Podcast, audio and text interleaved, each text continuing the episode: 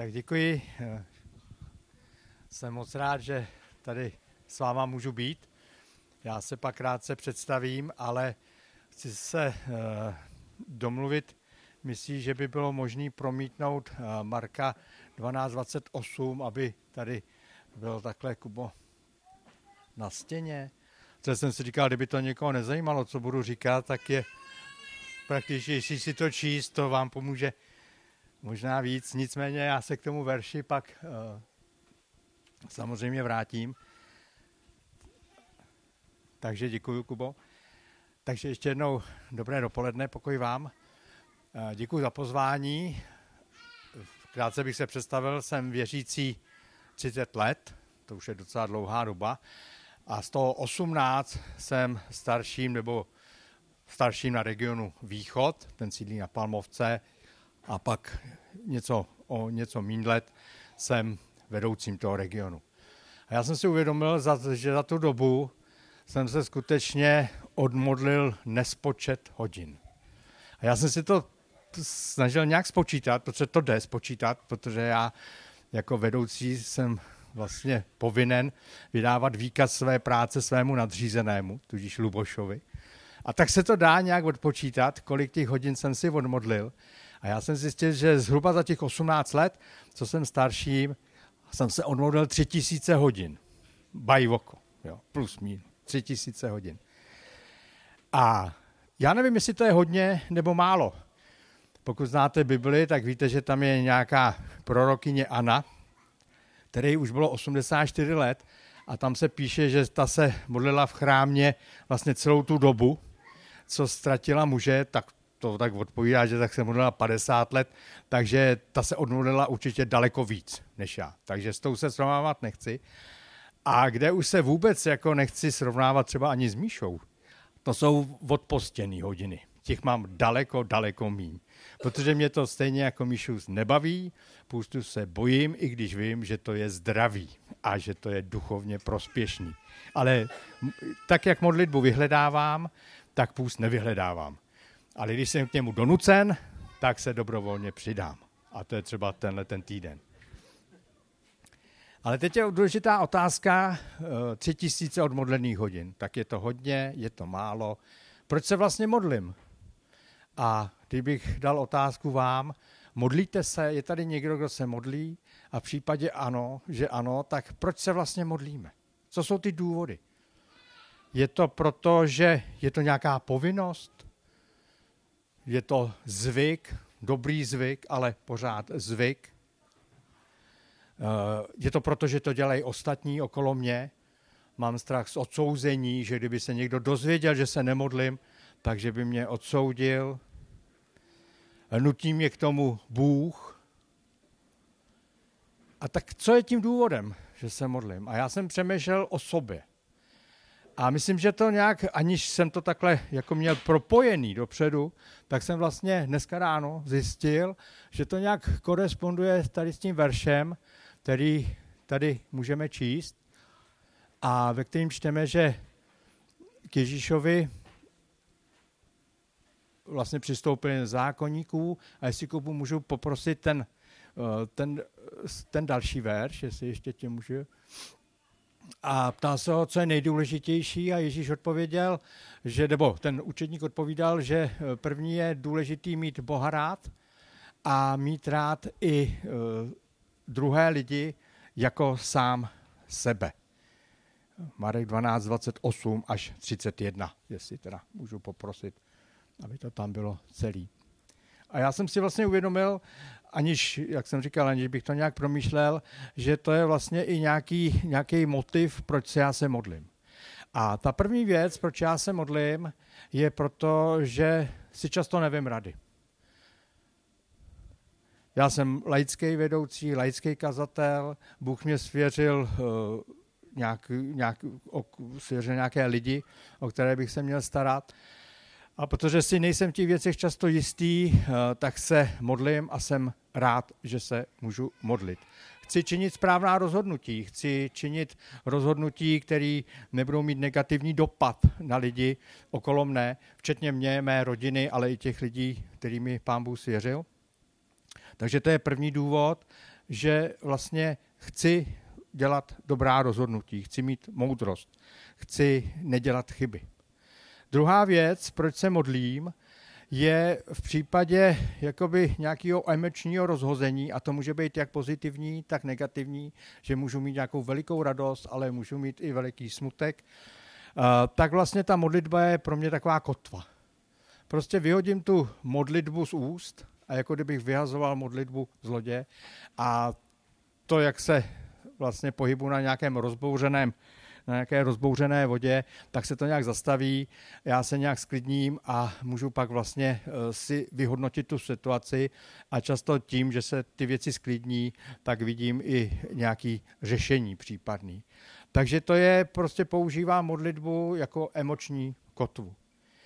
A třetí eh, důvod, proč se modlím, a nemám to seřazeno eh, podle důležitosti ty body, je to, že chci poznávat toho, kdo mě má rád, a to je Bůh. Eh, chci s ním komunikovat, chci ho nějak poznávat, chci ho slyšet, chci, aby slyšel on mne, aby jsme vlastně mohli být v nějakém vztahu, aby jsme si případně mohli povídat, i když to povídat to berte v, v uvozovkách. Ale ano, protože někdy vlastně Bůh odpovídá na to, co mu říkám já, takže svým způsobem i povídat. A ta komunikace v tom třetím bodě, to je něco, co vlastně je nějak dáno lidem, aby se nějak mohli dorozumívat. A ta komunikace často, to asi znáte ze svých životů, eh, stojí často, eh, je to důraz na čas, důraz na pozornost, na trpělivost a na soustředění. Protože pokud budeme s někým komunikovat jenom povrchně, no tak to nebude komunikace, to bude prostě něco, že ze slušnosti budeme se tvářit, že ho posloucháme, ale když se nás pak zeptá na něco, tak vlastně vůbec nebudeme vědět, co nám říkal a v podstatě nás ten člověk nebude vůbec zajímat.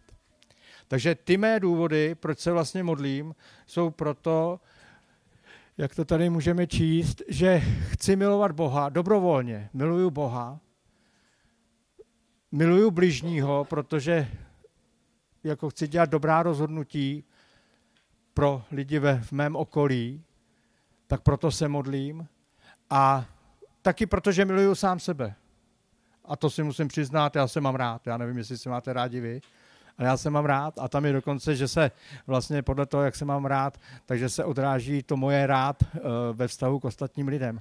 A já chci prostě být nějak emocionálně stabilní, já chci prostě prožívat dobré věci, já se nechci jenom pořád trápit. Takže miluji hospodina, miluji blížního a miluji sám sebe. A to jsou tři důvody, které mě napadly, když jsem vlastně byl vyzván, abych mluvil o modlitbě, eh, proč se, proč se modlím. A Šimon, když mě jako zval, tak uh, říkal, že, ta, že to kázání dnešní, nebo ta, bude nazvaný překážkový běh, a ne překážky v modlitbě a půstu. A když jsme spolu o tom se Šimonem komunikovali, tak Šimon uváděl nějaké příklady, které brání v modlitbě a jsou tou překážkou. Může to být přepracovanost, pak to může být fixace na nějaké sociální sítě, na Facebook. A pak to může být duchovní, nevěra, pícha, tučnost srdce. A to je všechno pravda, ale pak eh, Šimon řekl takovou větu, které jsem se chytil, ale klidně i něco jiného, a to je na tobě. Tak já jsem si vybral to něco jiného, co je na mě.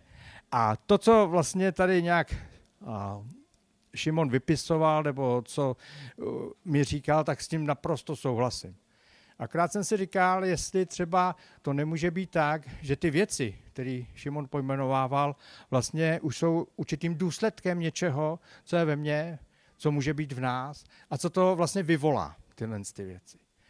A tak jsem se nad tím nějak eh, zamýšlel, modlil jsem se za ty věci a využil jsem té nabídky ně, něčeho jiného a přicházím se svými třemi takovými okruhy, podněty, myšlenkami a pokud se vám to bude zdát jakoby dobré, tak na konci budu mít výzvu a rád bych se modlil za ty lidi, kteří by se toho vlastně chtěli nějak zbavit, nebo by v tom chtěli nějak se překročit svůj stín a, a zbavit se těch věcí.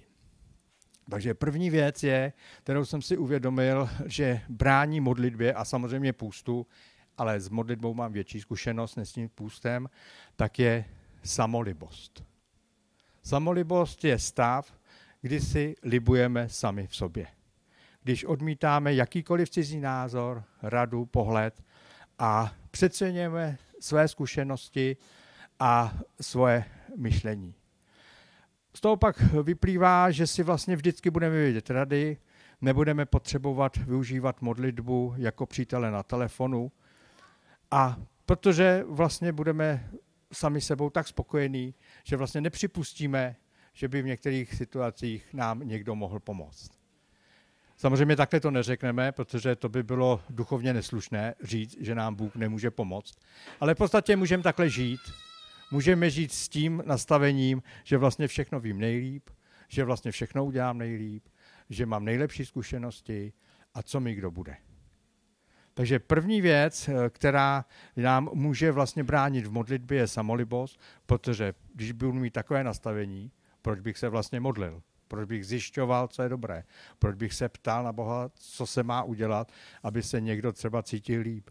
To vím přeci já nejlíp. Ať se modlí Bůh ke mně, ať on se mě zeptá, ať on přijde pro radu. Takže první věc je samolibost a ta samolibost by se možná dala taky jako do závorky dát slovem pícha. Takže pokud jsme pišní, asi nemáme moc důvodů se modlit. Druhý ten důvod, a opět to není seřazení, seřazeno podle uh, závažnosti, jsou to, jak mi to napadalo, je prostě život v bublině. A život v bublině, co to znamená? To znamená, že když se budu uh, vlastně stýkat, nebo když budu se vydávat pouze lidem, kteří mají stejné názory, které budou eh, vlastně mě utvrzovat v tom, že to, co dělám, jak smýšlím, tak je to vlastně to nejlepší. A je zajímavý, že ten eh, život v bublině je dneska hodně rozšířen. A proč ten život v bublině je tak rozšířen? Protože do určité míry je to život bezpečný. Protože se nevydám v šanc nějakému jinému názoru.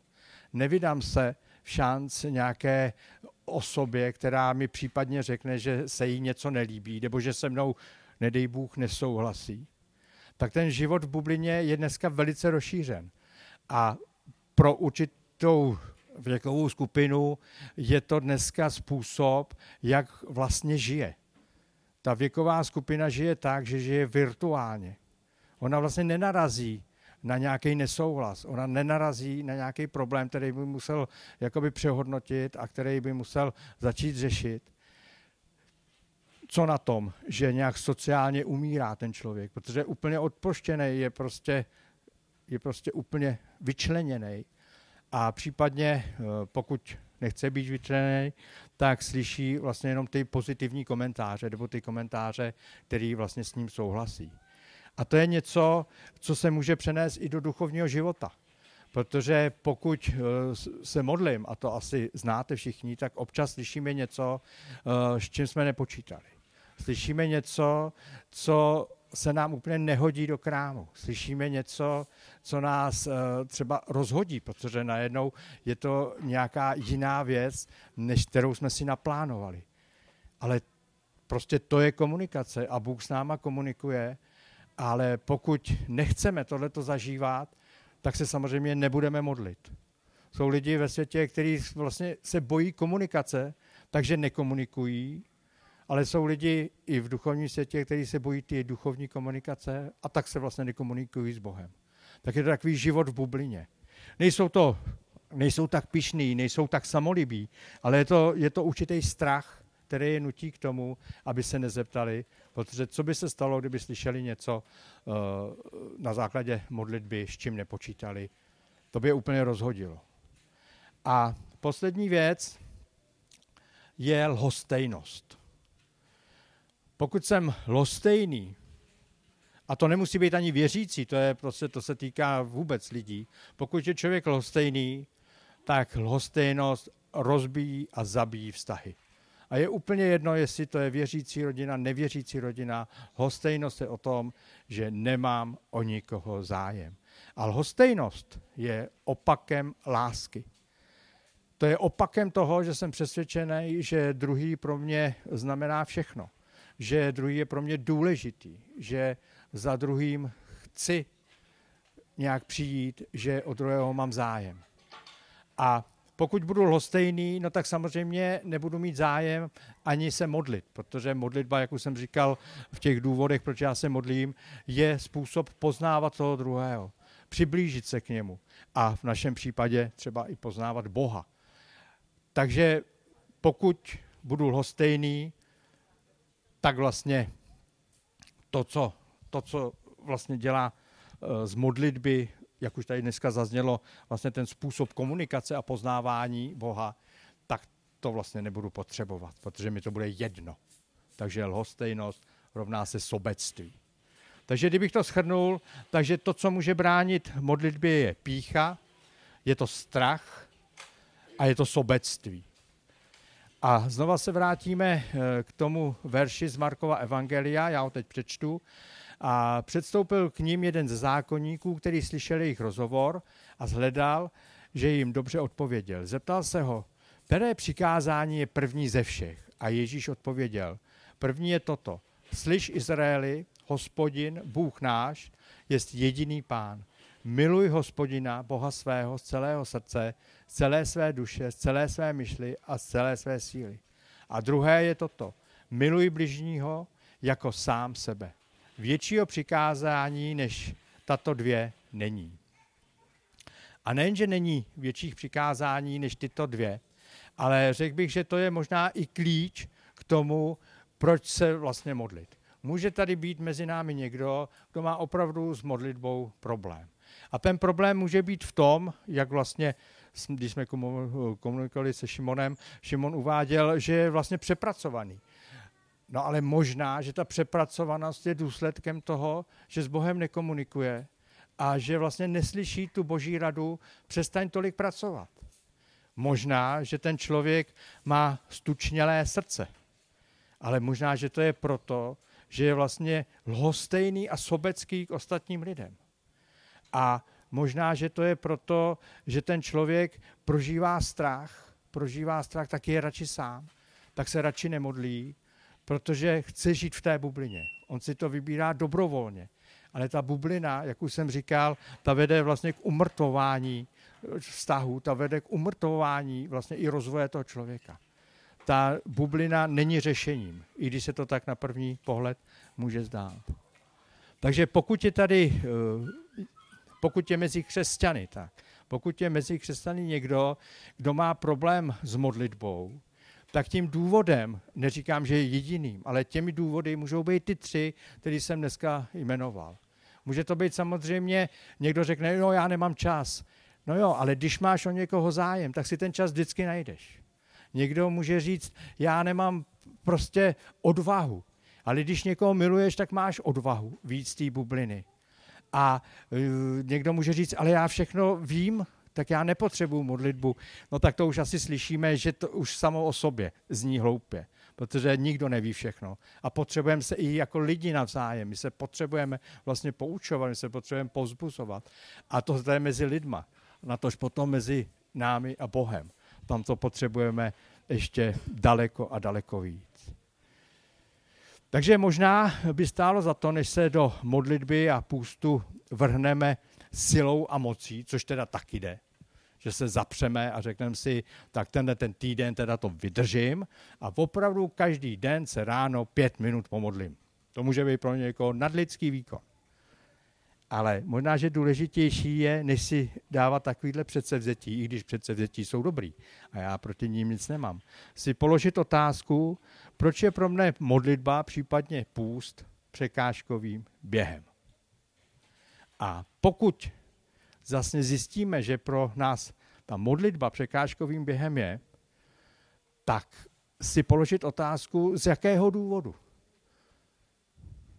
Jestli nemám čas, jestli jsem přepracovaný, jestli mám pocit, že mám stučnělé srdce, tak to pravděpodobně bude důsledek něčeho.